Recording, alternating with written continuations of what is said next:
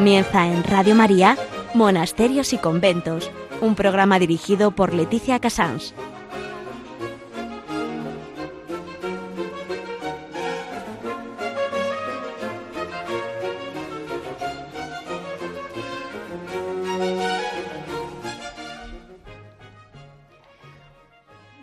Buenos días a todos nuestros oyentes. Son las 11, las 10 en Canarias. Estamos en Radio María y comenzamos Monasterios y Conventos. Eh, para el sumario de hoy mm, es bastante breve en el sentido de que es un poco monotemático, pero aquí lo tienen. Como hablamos del Sagrado Corazón de Jesús y realmente es un mes tan dedicado al Sagrado Corazón de Jesús que creo que supera todo, todas las grandes fiestas del Señor. Mm, había, se me ha escapado hablar de San Romualdo, que es uno de los grandes fundadores eh, que celebramos este pasado 19 de junio. Es un santo de junio que siempre pasa desapercibido, primero porque nadie le conocemos, nadie estamos en la abadía y porque creo que hizo un inmenso bien sin que tampoco nosotros nos haya llegado más que una vez que nos metemos a conocer a los camaldulenses. Como noticia, bueno, pues comentarles que a lo mejor luego se les hace repetitivo, pero se abre un nuevo monasterio de una orden de casi mil años en, o de mil años en, en, España. Y eso eh, siempre tiene un peso enorme. luego vamos a hablar con Monseñor Demetrio Fernández, obispo de Córdoba, de su apoyo a los contemplativos, porque realmente yo he vivido muy de primera mano como cuando los obispos les apoyan ellos siempre responden y luego los obispos mm, realmente eh, el obispo de Córdoba es muy generoso con ellos. después vamos a hablar del nuevo yermo camaldulense de Córdoba, que está en pañales, está saliendo adelante. Javier Onrubia nos terminará de comentar su visión de lo que es realmente una hospedería. Y así ha sido, así va a ser el programa de hoy. A ver eh, si a ustedes les aporta. También recuerden que los camaldulenses son los monjes que hemos visto muchos en, este, en esta película llamada Libres, que me preguntaban quién eran los de blanco, eh, pues son los camaldulenses. Es, eh, es, quizás una de las carismas más espirituales que encontramos así de primera mano.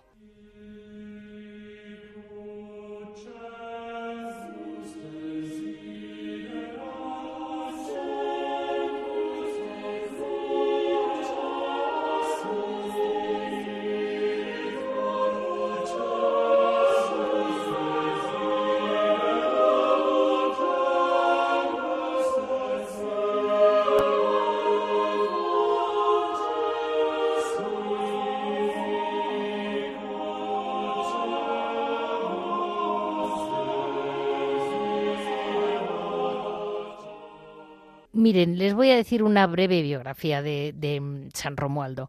San Romualdo Abad eh, realmente le conocemos poco, fue anacoreta, padre de los monjes camaldulenses, y él, nació en Rávena, era un niño, mm, vamos a decir, hijo de los duques de, de Rávena, en el año 950, estamos hablando de un mundo medieval y él vivió pues una vida pues de costumbres mundanas porque en aquel momento como en todos los momentos aunque creamos que es una novedad siempre el hombre se ha dejado arrastrar donde hay dinero y hay lujo hace los placeres siendo víctima y esclavo él decía de sí mismo no de las pasiones.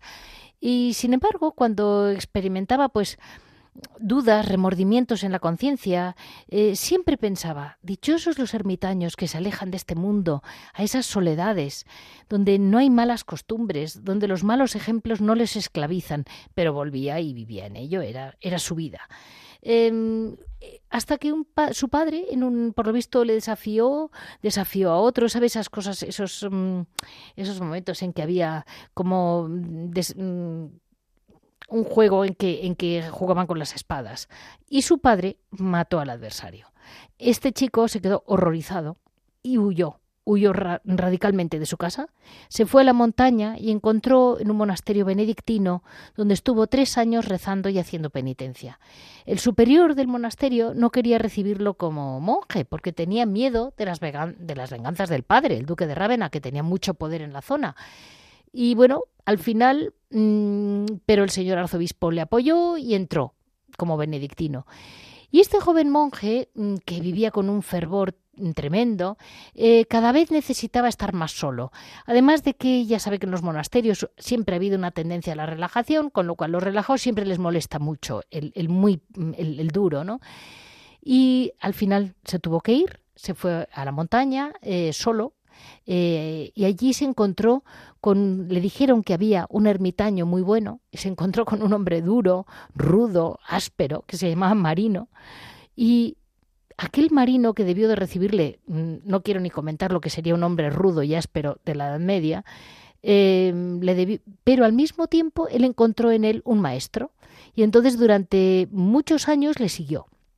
Durante 30 años San Romualdo fue fundando porque convirtió, eh, escogió la parte más eremítica de San Benito y fundó en otro sitio de Italia, en distintos sitios de Italia. Tuvo un, éxito enorme en Italia. Y por su cuenta se esforzaba por llevar una vida de soledad, de penitencia, eh, de una manera realmente impresionante. Era un modelo, era un, realmente un ejemplo para todos. Eh, la penitencia por sus pecados de los que el Señor le perdonaría, pero él a sí mismo no se los perdonaba. Y leía vidas de santos, luchaba por parecerse, eh, por, por, tomarlos como imagen. Em, él rezaba siempre, Señor Jesús misericordioso, ten mm, misericordia y compasión de mí. Em, el demonio huyó de él, y al final poco a poco llegó a crear pues por distintas vicisitudes de la zona eh, acaba formando la orden camaldulense Em, San Romualdo hizo muchísimos milagros, es muy venerado en Italia y se esforzaba porque mm, el, hombre siempre se mantuviera en esa, en esa obsesión, digamos, o casi obsesión de, de dar gloria a Dios en la vida y que realmente es la vida del más allá la que tiene importancia. Y eso es lo que quiso transmitir a sus hijos y lo consiguió porque realmente pues eh, fue de unos a otros, tuvo muchos hijos, los hijos le quisieron muchísimo, pero sobre todo quisieron dar gloria a Dios, mm, imitando su silencio y su capacidad de, sacrificio. Em, la vida suya la escribió San Pedro Damián, que es santo de su tiempo y además camaldulense. O sea que realmente es grande saber que está escrita su vida por un contemporáneo, por alguien que vivió con él. Eh, fue canonizado por el Papa mm, Gregorio XIII en, el año 1582, porque la devoción hacia eh, San Romualdo Abad nunca paró.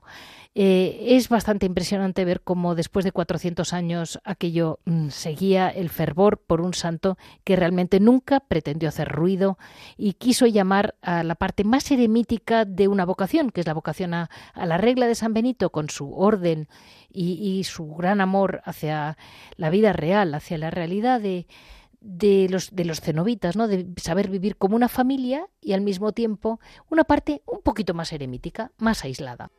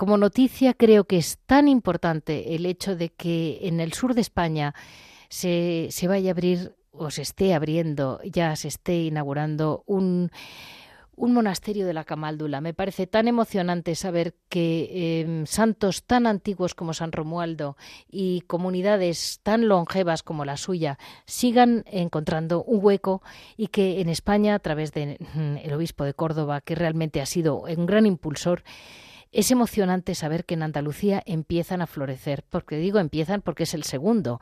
Eh, monasterios mm, realmente contemplativos de hombres eh, aislados en un campo tan bonito, tan grande y tan precioso como es todo lo que es Andalucía. Eh, me impresiona mucho porque, porque realmente el, España, por un lado, estamos oyendo cómo se cierran monasterios y creo que estamos para celebrar el hecho de que se sigan abriendo, aunque no sean vistosos ni inmensos, nunca lo han tenido que ser, y así son.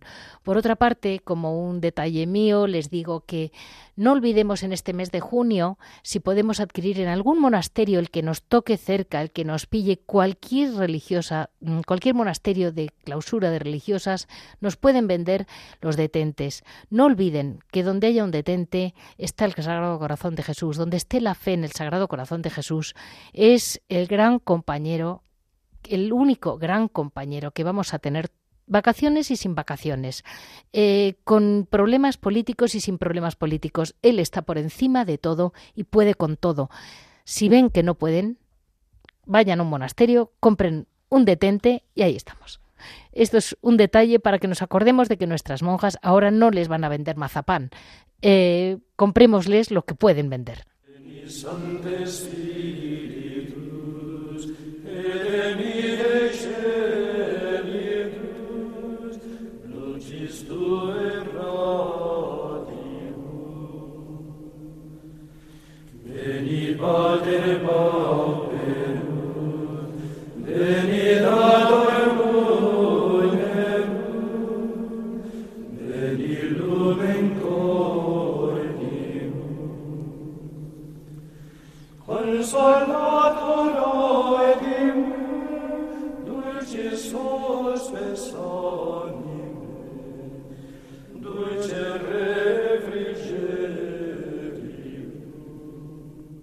Hoy, eh, como noticia, como no podía ser de otro modo, vamos a hablar, eh, tenemos el honor en Radio María y en monasterios y conventos de hablar con Monseñor Demetrio Fernández, obispo de Córdoba. Eh, a mí una cosa que me ilusiona mucho de él es que una es su cara de gobernante, su cara de pastor, su cara de padre, que conoce toda España, creo que bien y mucho mejor en Córdoba, y una cara que él mm, vamos a decir, publica poco, pero que ahí está, que es la cara de toda la oración contemplativa que hay hoy en día en Córdoba.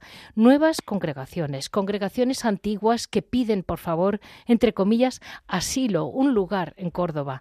A mí me hace ilusión porque todos los monjes me hablan de él. Yo no pretendía molestarle. Me han llevado los monjes y las monjas a hablar a él después de años hablando con distintas congregaciones en Córdoba vamos a decir que Monseñor tiene el orgullo, puede estar contento de saber que entre todos es don Demetrio, como pudo ser don Marcelo, siendo Monseñor hace muchos años. Muy buenos días, Monseñor Demetrio. Buenos días, amigos. Mire, eh, lo primero quería decirle que este programa, como es solamente sobre los monasterios, yo he estado con usted en Córdoba, tuve el honor de poder participar en aquella clausura del año de la vida consagrada que convocó el Santo mm. Padre y realmente mm, no, no me, vamos, comprendí que es que estaban muy contentos eh, los distintas eh, congregaciones contemplativas. Dígame, ¿es un lugar excepcional eh, hoy en día la diócesis de Córdoba de acogida a todas estas congregaciones de las que luego no se habla porque están en silencio rezando en su lugar.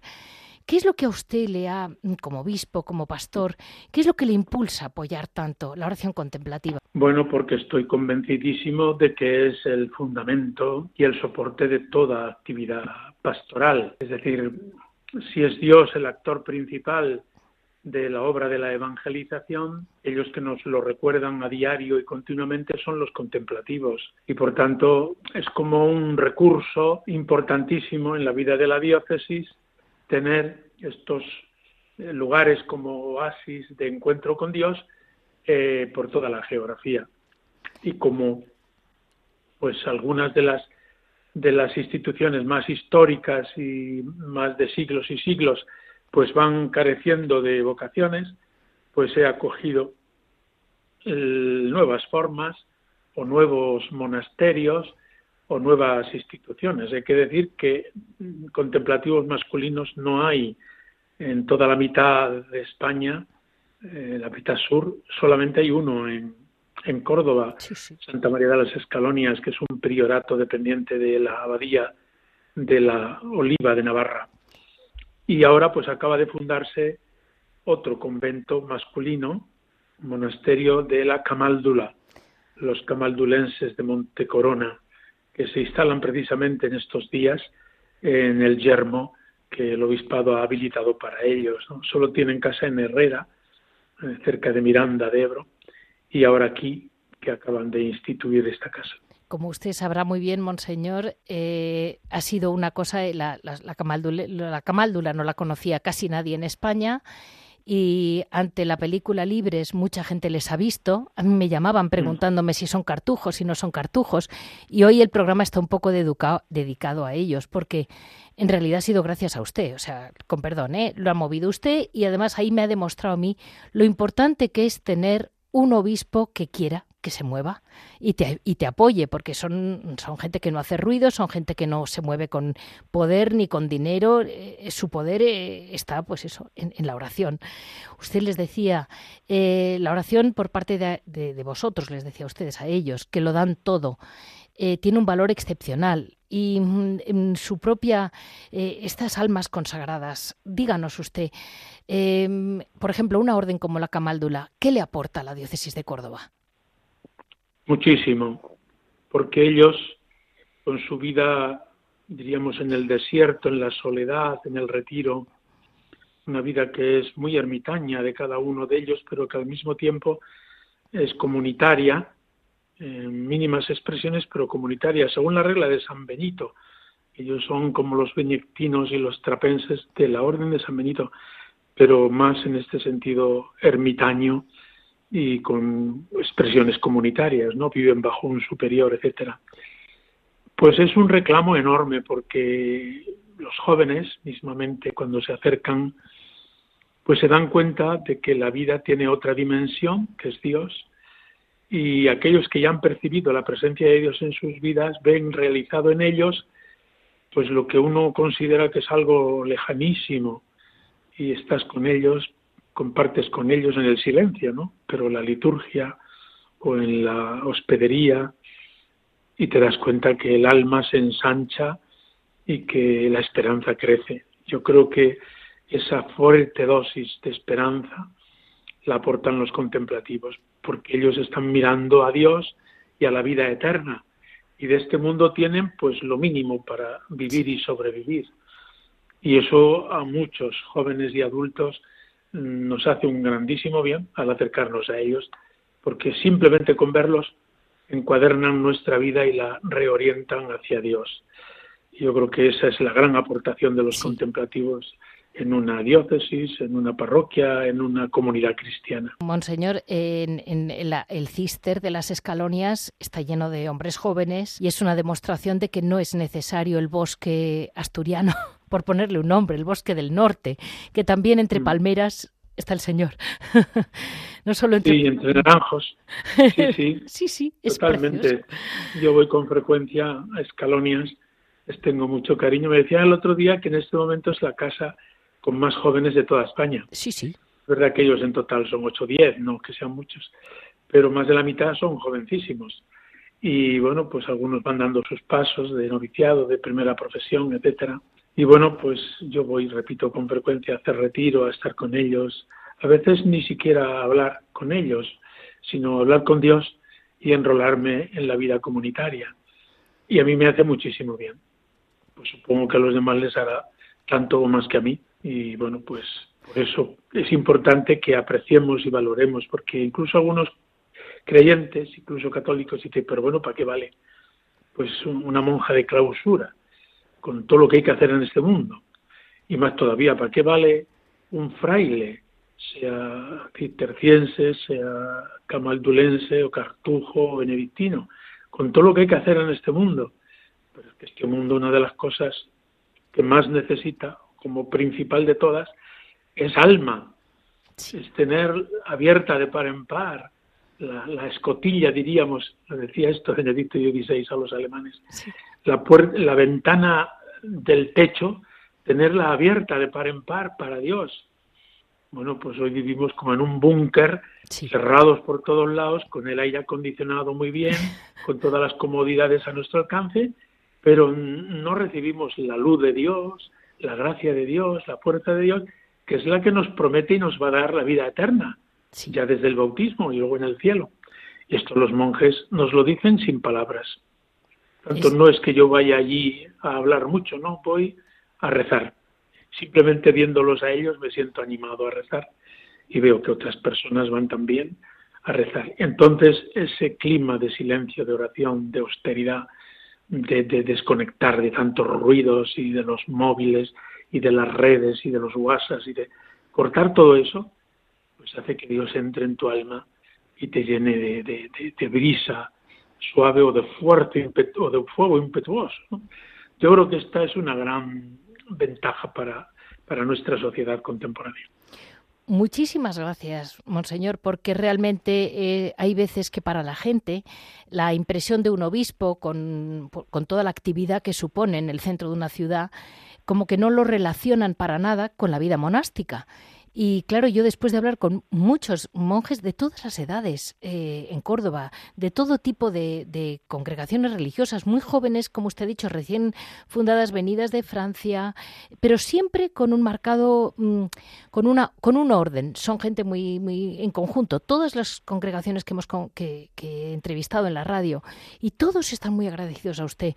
Yo le diría que usted tiene la osadía del amor, esa osadía de callar su silencio.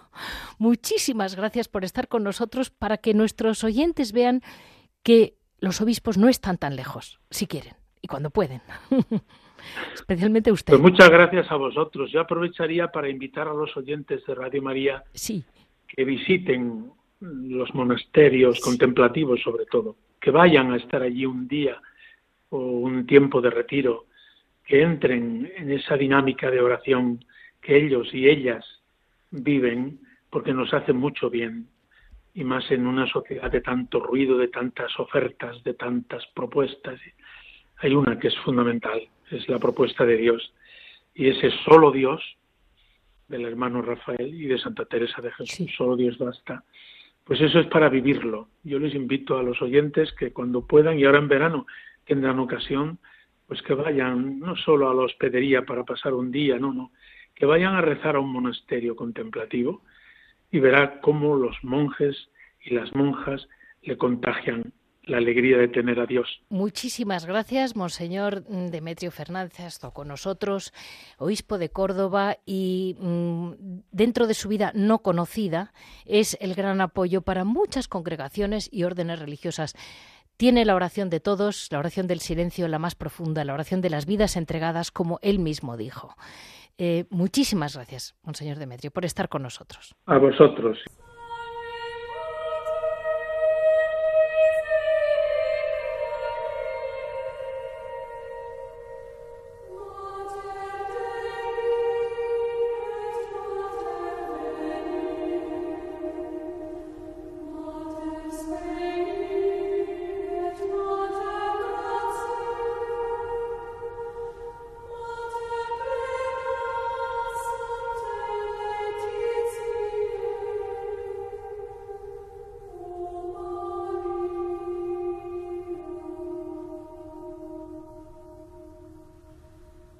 Después de ver la película Libres, no han parado de lloverme preguntas sobre si eran cartujos, si no eran cartujos, quiénes eran los de la fuente, quiénes eran los de la fuente. He acabado un poco mareada y he dicho, miren, son, son los ermitaños camaldulenses de Montecorona. A ver, eh, les voy a explicar a nuestros oyentes un poco la espiritualidad que ellos viven, porque aparte de mirar fuentes y rezar Ave Marías, que eso mm, es precioso, vamos a ver cuál es el fondo. El, fondo de los, bueno, se pueden llamar benedictinos camaldulenses o eremitas camaldulenses de Montecorona.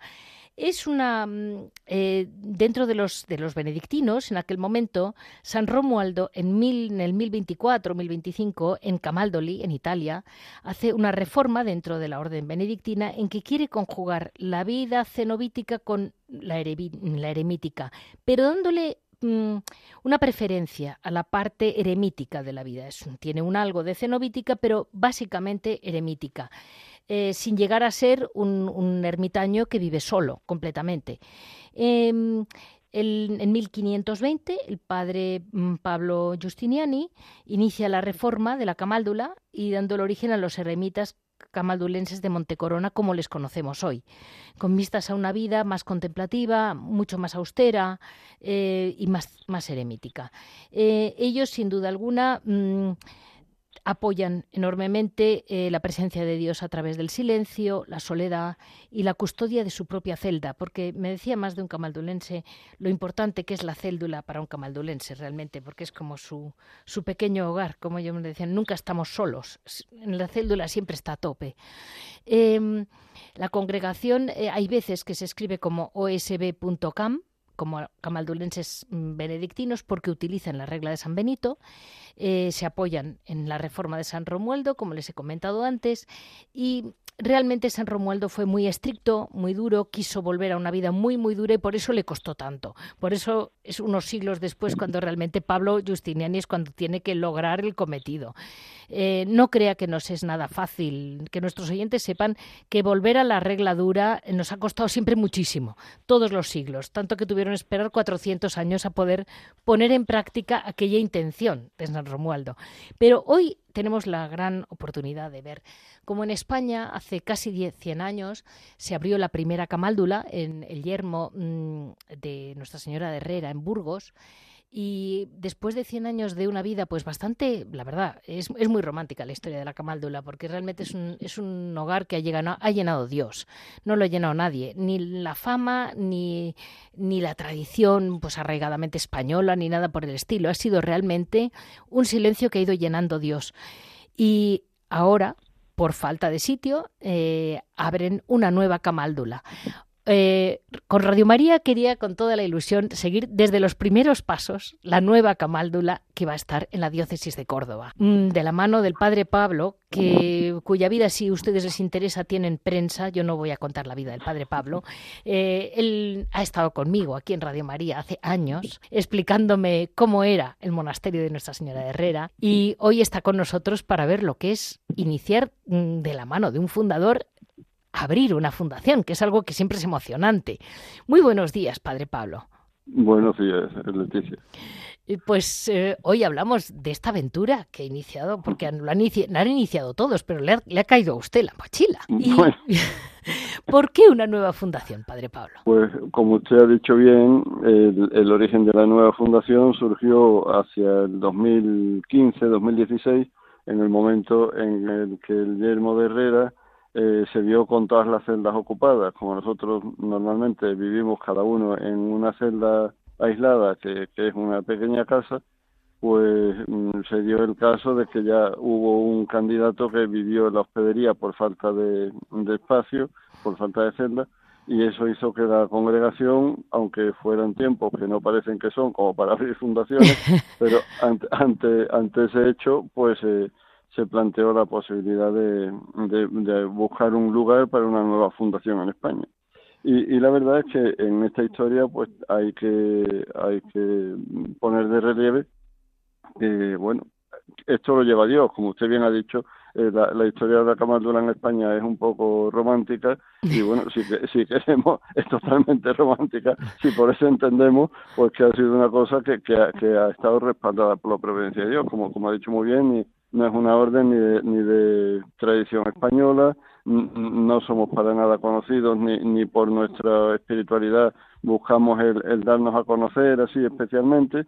Y, y bueno, y, y la, la, primera fundación que en, en este año 2023 cumple el, el centenario de vida, pues pasó también, es verdad, por, por bastantes vicisitudes, hasta el punto que en algún momento el capítulo general pensó en el cierre, porque no había vocaciones, tampoco la congregación tenía mucho personal, y pero la providencia de Dios hizo que no se cerrara en un primer momento y que después, pues lo que acabamos de recordar, que eh, cuando menos esperaba hubiera este, este florecimiento vocacional.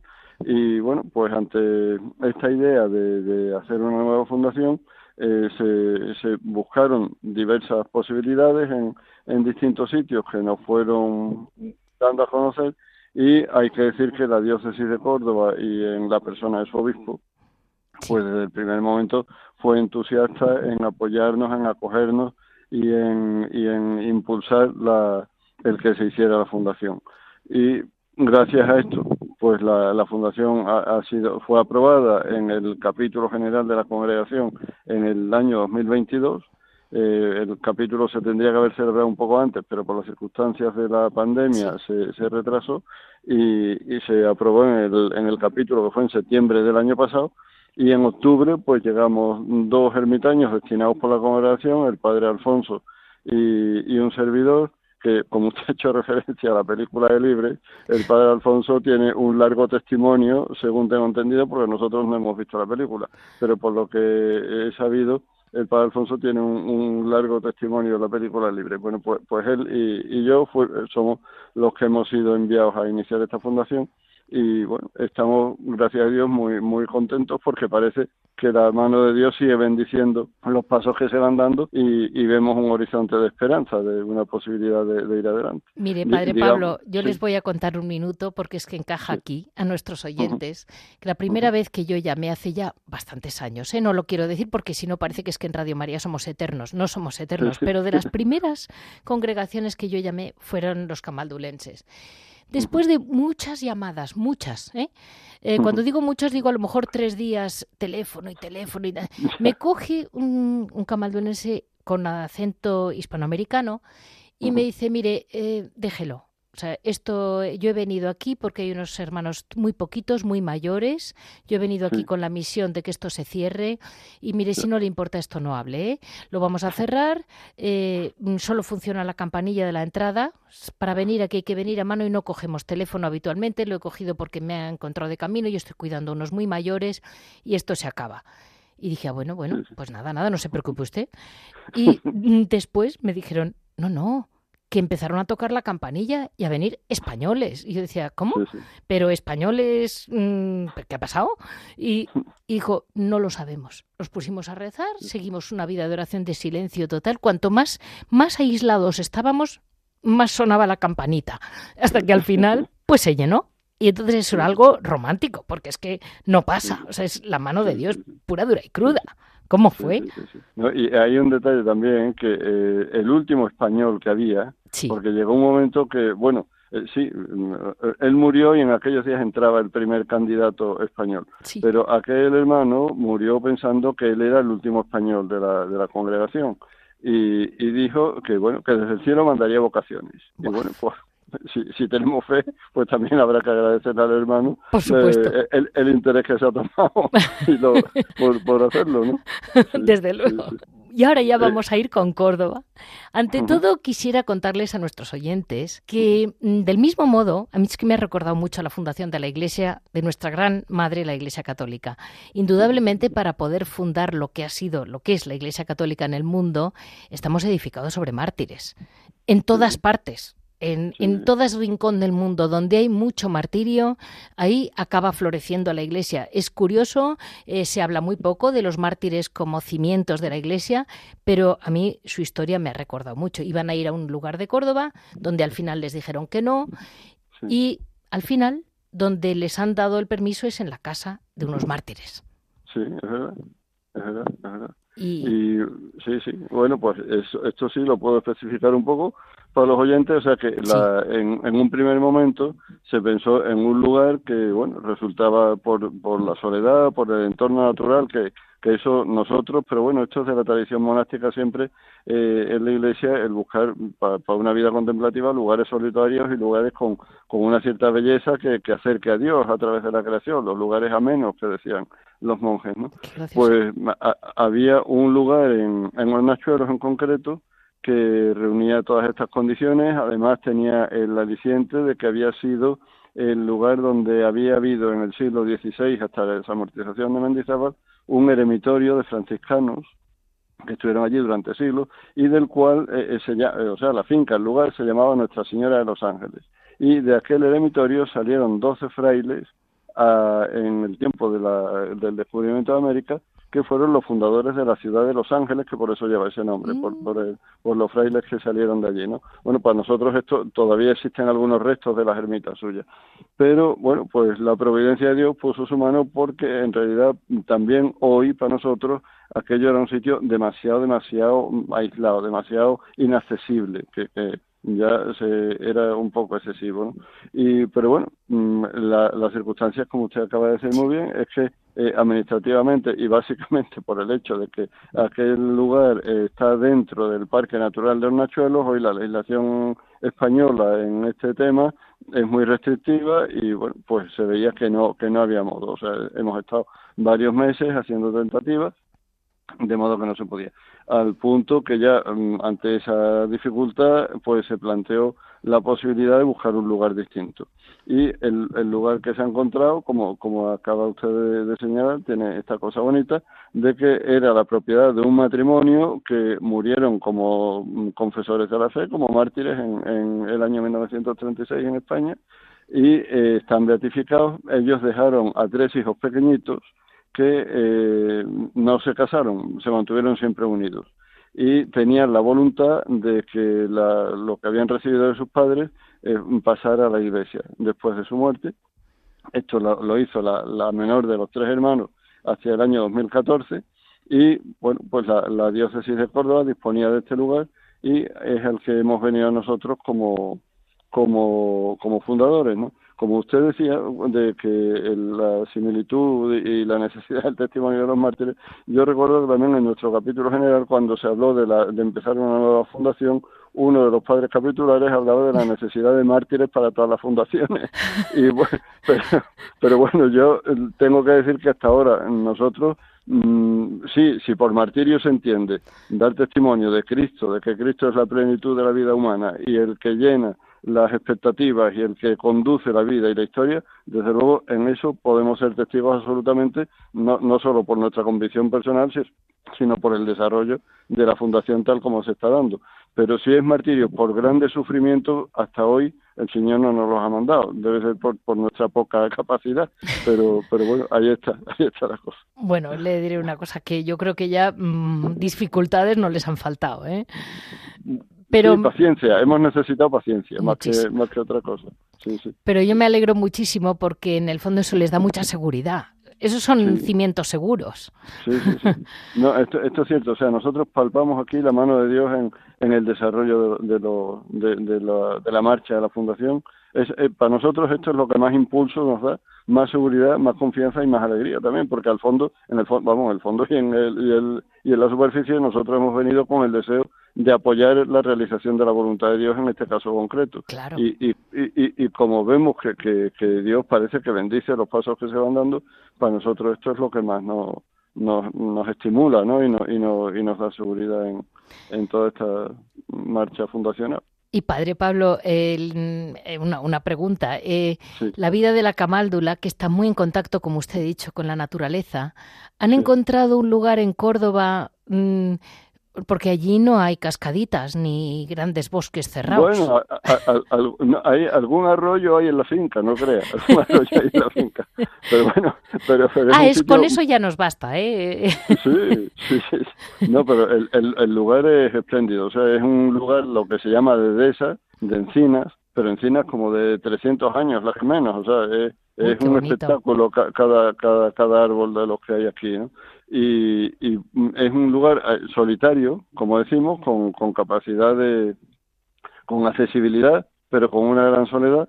Entonces, y, y como usted dice, o sea, para nosotros la, la naturaleza es la creación, o sea, la naturaleza parece que es un concepto como más científico. Para nosotros, como desde un punto de vista de fe, como que nos gusta más hablar de la idea de creación, porque es como siempre un reflejo de la bondad de Dios, de la cercanía de Dios y de, y de la belleza de Dios, ¿no? Y, esto aquí, la verdad es que lo tenemos muy, muy fuerte, muy fuerte. dígame, Padre Pablo, para un camaldulense, ¿la naturaleza es un fin que da paz o es un medio para llegar a la gloria de Dios? La naturaleza es un medio. Para, un camaldulense no hay más fin que, llegar a la santidad, a la unión, a la, unión de la, con la voluntad de Dios para que se realice su, su designio y, que reciba gloria. Y todo lo demás son, son medios. Y, pero vemos también que cuando uno vive desde, esa perspectiva, todo resulta medio, todo resulta medio para, acercarnos a Dios, porque es como lo que unifica la vida y, la perspectiva de, nuestras actitudes, ¿no? Y, realmente uno percibe, pues eso, los signos de la presencia de Dios a través de todo y desde luego a través de la naturaleza de una forma muy muy especial, muy clara y un, que le molesto ya poco, ¿eh? Usted, padre Pablo, como andaluz, porque aunque sea usted un alma mm, vestido de blanco, pero es un andaluz por el acento, eh, siempre me llamó la atención como en Andalucía y como dos Andalucías, la Andalucía de las fiestas, de la calle, del vinito, que es es excepcional, porque cuando hay una fiesta en cualquier sitio de Europa, con que haya dos, dos andaluces ya hay fiesta. Y si no, no hay fiesta, porque es un petardo. La fiesta organizada por alemanes, por mucho que beban cerveza, no saben darle la chispa que da un andaluz. Y luego está mi madre siempre lo decía y era muy mayor, la Andalucía profunda, esa Andalucía silenciosa, que ha sido fruto de tantos santos. Yo digo, pero los andaluces no están todo el día bailando y cantando. Y me dicen, no, no, están los otros, decía mi madre, están los callaos. Claro, yo conozco mucho los jerónimos de Andalucía, pero claro, eh, poco ruidosos son, ¿eh? yo se lo digo a mi nuera francesa, le digo, Andalucía es la tierra de la juerga y es la tierra del silencio. Y me dice, ¿cómo? ¿Del qué? Y digo, sí, sí, un día te voy a llevar yo a hornachuelos a que lo pases bien, sí, sí. Bueno, yo, pienso como su madre, que Andalucía es más la tierra de la profundidad que de la juerga. Y, y, y la juerga es quizá una consecuencia de la cuando cuando es la que debe ser es como una consecuencia de, la profundidad, me parece a mí. Sí. Pero bueno, como, como quiera que sea, Andalucía también es una tierra muy mariana. O sea, eh, eh, hace poco me, hablaban de también de la religiosidad popular y que, que, que, cómo casaba un carácter andaluz en, con, la eh, religiosidad andaluza en una vida contemplativa yo creo que la, en, en, la Andalucía profunda de que hablamos, la raíz contemplativa es fuerte y, y, la, y la raíz de fe es fuerte. es la que da lugar después a la, a la, a la religiosidad más de multitudes que, que, mientras más se extiende, más se diluye. Esa es la verdad. Pero, pero la, la, raíz está ahí, ¿no? Y en este sentido, eh, y volviendo a nuestra fundación, para nosotros también es un motivo de, de alegría el que la fundación se, se hace, la, la congregación, uno de los motivos por los que ha querido hacer esta fundación es como un, un homenaje, una forma de acción de gracias a la Inmaculada, a la Virgen Inmaculada, que es la patrona de la congregación, por el hecho de que en 1500, en 2024 se, se cumplirán los 500 años de la fundación de nuestra congregación de Montejorona.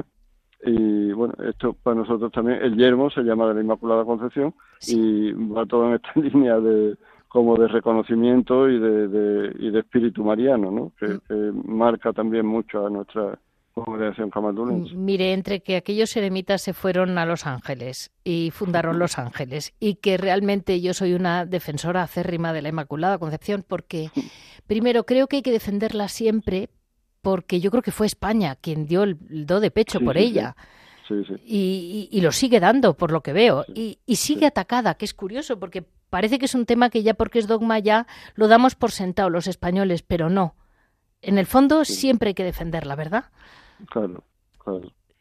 Sí, porque además es que no se entiende tampoco. Bueno, esto es cuestión ya de, formación doctrinal, de, de, la iglesia, o sea, de los fieles, ¿no? Pero está claro que, que es un don, es un reconocimiento, es un, un don que, que quiso Dios para, para, su madre y que si lo quiso Él, cuanto más no lo vamos a querer nosotros, ¿no? Y, y, también para nosotros un motivo de confianza, de seguridad en, en, una persona que ha sido agraciada por Dios hasta ese punto, pues ¿qué le va a negar Dios después si, si le pide algo para, para nosotros desgraciados? ¿no? O sea, yo creo que por todos los puntos de vista eh, es algo a, a, poner de relieve y, y, a, y a resaltar y agradecer a Dios.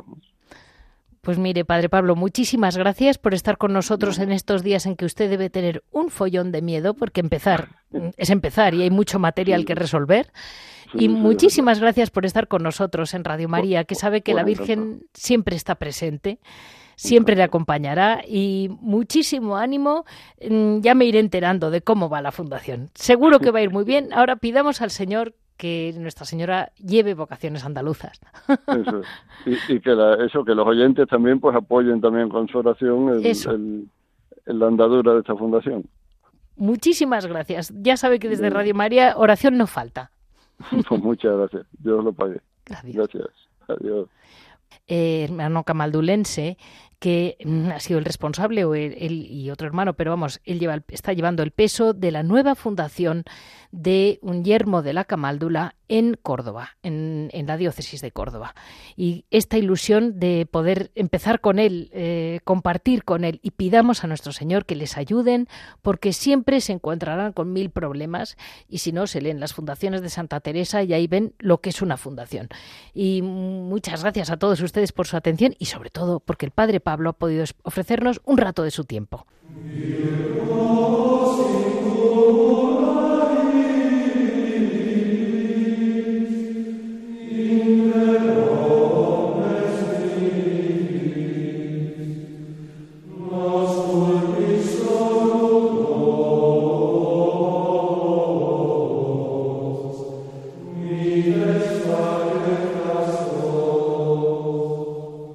Hoy en Piedras Vivas estamos con Javier Onrubia, que como conoce muy bien como terciario, creo que se llaman camaldulenses o como fraternidades camaldulenses, tú me lo cuentas, Javier, eh, conoce muy bien el carisma de los camaldulenses y ha vivido paso a paso cómo, cómo iba avanzando esta posibilidad de la nueva fundación en Córdoba. Muy buenos días, Javier. Buenos días, Leticia. Es Fraternidad de Laicos Camaldulenses. Eso. Antiguamente se llamaban terciarios porque era la tercera, la, tercera orden, era la primera era la de los hombres, la segunda la de las mujeres y los terciarios eran los, los que no vivían en monasterios laicos en medio del mundo. Veamos, ahora se suele, se suele, en vez de tercera orden, se suele llamar laicos, ¿no? Pero vamos, lo importante es el, es el contenido no, no, no el nombre. Una pregunta, Javier, tú que vas todos los años a pasar unos días allí con los monjes, eh, realmente nos recomendaba don Demetrio, bueno, perdóneme, eh, Monseñor Demetrio, el obispo, nos eh, el ir a pasar unos días con ellos. Y, y realmente mm, mm, a ti te aporta muchísimo. Tú me dices siempre que te vas con una ilusión. Sí, vamos a ver, mira, ahora por ejemplo que el 19 de junio pasado, hace unos pocos días, que fue San Romualdo, dieron comienzo los actos que acabarán el 19 de junio del 2024, en el que vamos a dar gracias a Dios porque se cumple el primer centenario de la fundación del Yermo de Nuestra Señora Berrera. El Yermo se fundó el 19 de junio de, de 1924. O sea, va a ser 100 años y la mejor manera para celebrarlo, porque Dios es así de bueno, es la nueva fundación de la que ya habló el Padre Pablo de Córdoba, del yermo de Nuestra Señora de la Inmaculada. Pero aparte de este de esta celebración que se va a celebrar con tanta alegría, además por lo de la fundación esta y por los 100 años, que se dice pronto, bueno, en una orden monástica la verdad es que 100 años no es nada, es un suspiro, pero bueno, pero hay que, hay que celebrarlo y, y conmemorarlo con alegría. Entonces, el, en, el, en el yermo, pues y fuera del yermo sobre todo, va a haber una serie de actividades de las que ya iremos dando cuenta. Entonces, yo creo que también una forma de celebrarlo es pasar unos días en la hospedería, ¿no? Yo siempre he dicho que por mucho que nos cuenten, por mucho que leamos y por mucho que sepamos teoría, la práctica lo mejor es ir unos días a cualquier hospedería de cualquier monasterio. Ahora estamos hablando de los eremitas camaldulenses, ¿no? Eh, yo mm, últimamente, ya como se acerca el verano, las vacaciones, pues hay gente que llama que quiere ir a la hospedería, ¿no? Entonces yo siempre les doy una serie de avisos que considero que son básicos. A, a una hospedería monástica no vas a descansar ni a desconectar, esa palabra un poquito tonta que se utiliza ahora de quiero desconectar. No somos una máquina, no, no, no desconectamos de nada. O sea, nosotros tenemos que, tenemos que seguir y si tenemos que llevar la cruz, la llevamos. Y si estamos contentísimos y damos gracias a Dios, pues también. Pero no sirve eso de desconectar. No tenemos un interruptor. El interruptor lo tiene nuestro Padre, que es Dios, y en sus manos estamos. Entonces a mí eso cuando me dice la gente, yo quiero ir, yo quiero ir a desconectar, a descansar ni una cosa ni la otra. ¿Por qué? Porque yo, por ejemplo, allí en el yermo hay que levantarse a las tres y media de la mañana para estar a las cuatro en la capilla para rezar maitines. Entonces yo conozco muy poca gente que en su vida diaria se levante a las tres y media de la mañana. Entonces yo solamente me levanto para, eh, cuando estoy en el yermo, si no yo no me levanto a las tres y media. Entonces, claro, ahí como estás, que te vas a encontrar cara a cara con el Señor, como vas a estar inmerso en un ambiente de silencio, de soledad, de recogimiento, de oración. A mí, por ejemplo, me impresiona mucho y todavía me llama la atención después de 15 años, que fui la primera vez hace 15 años, que desayunas, comes y cenas tú solo en tu celda. Es decir, no estás con nadie, solo puedes hablar con el hospedero. Y luego ves a los monjes en la iglesia, siete veces al día y en la Eucaristía, pero que no puedes hablar con ellos. Entonces, claro, ahí vas a lo que vas, a una experiencia fuerte espiritual, religiosa, de estar con el, de estar con el Señor, de estar cara a cara con tus miserias y decir, cuánto me cuesta madrugar, joder, qué aburrido estar aquí solo comiendo y desayunando, pero si yo estoy comiendo siempre con gente, o tengo la televisión puesta, aunque no la haga caso, pero la tengo puesta, o tengo puesta la radio, entonces ahí no se oye nada nada más que a los pájaros cantar, ¿no? Entonces, siempre digo eso, primero, no vas ni a descansar ni a desconectar. Y una cosa, Javier, los pájaros allí suenan distinto. Te lo digo yo. efectivamente, no. Mira, yo descubrí una cosa que siempre que lo cuento pido perdón por mi falta de conocimientos sobre naturaleza. Yo no sabía que hay unos pájaros que cantan por la noche. Sí, sí, un mm, montón. Por la noche eh, hay unos pájaros que cantan y entonces de repente estás en la cama y oyes unos pajarillos que cantan. Luego hay otros que solamente cantan al amanecer. Luego ya no, luego ya no cantan, ¿no? Entonces, claro, esas son experiencias que normalmente, a no ser que vivas en el campo no, no tienes. Luego hay otra cosa también que es muy importante. Tú vas a una casa que te han invitado. Entonces lo que no puedes hacer es imponer una serie de cosas. Por ejemplo, pues yo conozco gente que les ha dicho a los monjes, ¿y ustedes por qué no cantan? Pues mire, porque los camaldulenses en nuestra tradición no cantamos, jamás cantan, nunca cantan, no tienen acompañamiento musical. Entonces, pues lo que llevan desde hace mil años, que existe la orden, pues no quieras cambiarlo tú. No digas, ¿y esto por qué no se hace así? Sino tú vas a una casa que te han invitado y te amoldas a lo que ves allí. ¿No? Porque hay mucha gente que va a estar una semana allí y quiere cambiar todo, darle la vuelta como si fuese un calcetín. Pues hombre, si esto lleva mil años, los camaldulenses, desde que los fundó San Romualdo, y gracias a Dios siguen vivitos y coleando, pues hombre, no quieras llevar tú ningún cambio. Y luego también tenemos la costumbre de llevar, como diría nuestra querida Santa Teresa, las noticias de fuera, ¿no? Entonces vamos a contarle siempre al hospedero o al monje que nos atiende todo lo mal que está el mundo, que si va a haber elecciones, que si ha pasado no sé qué, que, si todo está corrupto, pero que ellos están, ellos lo saben perfectamente, pero que ellos están en su mundo y están intercediendo, rezando precisamente por todas esas cosas, pero no hace falta que vayamos como profetas de las calamidades diciendo, quédense aquí, no salgan, que el mundo se hunde. Ellos son, yo siempre digo lo mismo, ¿no? Son contemplativos, pero no son tontos. Lo que pasa que tienen tienen puesta la sintonía en una emisora que es la que está en el cielo y captan el mensaje que viene del cielo, pero claro que también pueden captar lo que viene del mundo y de hecho lo captan, pero eso lo dejan pasar. Ellos se quedan, nunca mejor dicho, con la parte más importante, ¿no? Entonces, por eso yo recomiendo ir a la hospedería, en este caso de los camaldulenses, a la de los Jerónimos del Parral de Segovia, a la Trapa de San Isidro, al Valle de los Caídos, a cualquier hospedería monástica, pero sabiendo muy bien dónde vamos y que tenemos que amoldarnos a cómo se vive allí, pues así nos quedamos, Javier, porque realmente yo creo que, han quedado los puntos claves. Han quedado los... efectivamente, con esa base se puede disfrutar y crecer espiritualmente y lo vamos a notar. Muchísimas gracias, Javier, porque así nos quedamos en este programa muy especial de la Camáldula, con lo cual entras tú, vamos, de pleno,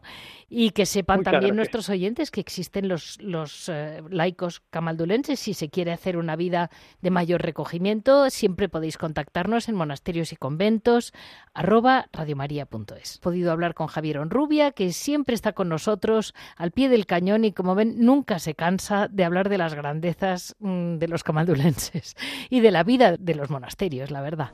Este ha sido el sumario del programa de hoy, lunes 26 de junio. Agradecer a Natalia Otero, que, bueno, para ella eh, todo este mundo a la pobre le he abrazado. Eh, ya saben que para cualquier comentario, cualquier duda, nos pueden mm, comunicar siempre en monasterios y conventos Si desean escuchar los programas, los tienen en la página de la radio www.radiomaria.es en el apartado de los podcasts, como monasterios y conventos. Muchas gracias a todos ustedes por estar con nosotros y hasta pronto.